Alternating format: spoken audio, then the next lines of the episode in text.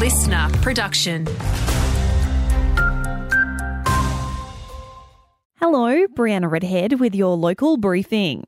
A massive lifeline for the state's nickel industry, the federal government placing nickel on the critical minerals list. It'll allow mining companies like B H P to access billions of dollars in assistance.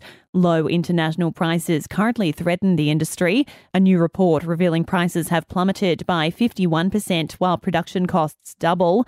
The Chamber of Minerals and Energy W A C E O Rebecca Tompkinson says it's putting more than ten thousand West Aussie jobs at risk. We are speaking with state and federal governments looking at the potential of applying royalty relief in certain settings and also the potential of production tax credits to support the industry long term while we work with global markets to recognise the E S G credentials.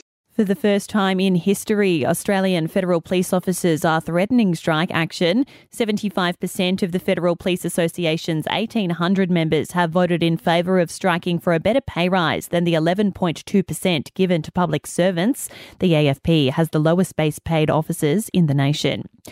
And the rental crisis continues to hit in Geraldton, prices soaring by more than eighteen percent over the past year, the median price sitting at four hundred fifty dollars a week.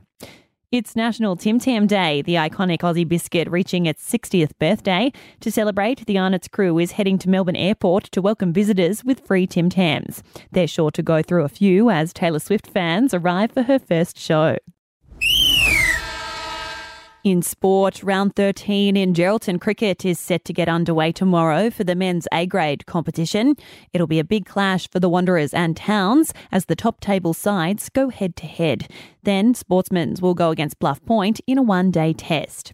Want more local news? Get free breaking news about our community. Download the Listener app, search for your area and subscribe now.